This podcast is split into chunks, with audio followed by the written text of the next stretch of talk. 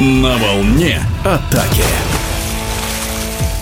Завершился 12-й тур чемпионата России по водному полу среди мужских команд, который преподнес ряд сюрпризов. Дубль столичного Востока в первой игре победил подмосковный «Шторм-2002», а петербургская «Балтика» забрала в Астрахани три очка из четырех возможных. До конца предварительного этапа соревнований остается всего два тура, а значит каждое очко на вес золота. С подробностями 12-го тура в эфире радиодвижения главный тренер мужской сборной России по водному полу Андрей Белофастов. Игры проходили очень интересно, бескомпромиссно. И, пожалуй, наверное, это был самый интересный тур нашей Суперлиги. Начнем с главной сенсации, которая произошла в Рузе. Вторая московская команда сумела завоевать свои первые очки, обыграв команду Вячеслава Харькова 8-7.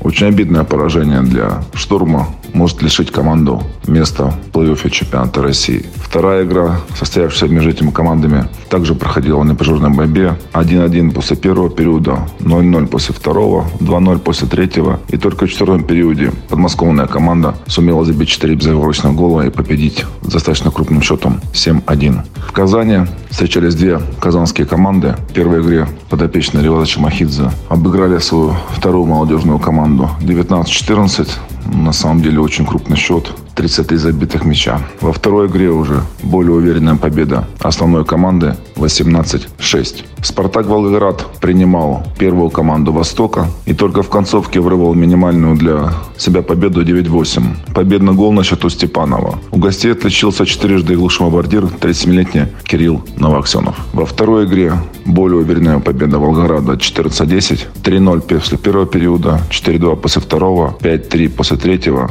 и последний период команда Каработова провела 5-2. Общий счет 14-10. Ну а центральной игрой тура у нас стало противостояние команды Динамо Астрахани и Балтики из Санкт-Петербурга. Если в первой игре балтийцы нанесли первое поражение, очень уверенное поражение астраханцам со счетом 9-5, причем нужно отметить, что команда из Санкт-Петербурга эту встречу провела очень собрано, организовано и владела инициативой на протяжении всей игры, то во второй игре уже подопечные Калашникова сумели дать отпор и отобрать очки у Санкт-Петербурга. Лучшими игроками этих двух встреч были вратарь Динамо Астрахани Корнеев, Тимур Цикало забил очень важных три гола во второй игре.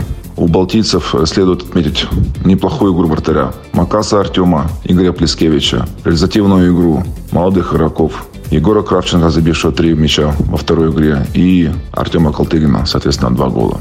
В эфире спортивного радиодвижения был главный тренер мужской сборной России по водному полу Андрей Белофастов.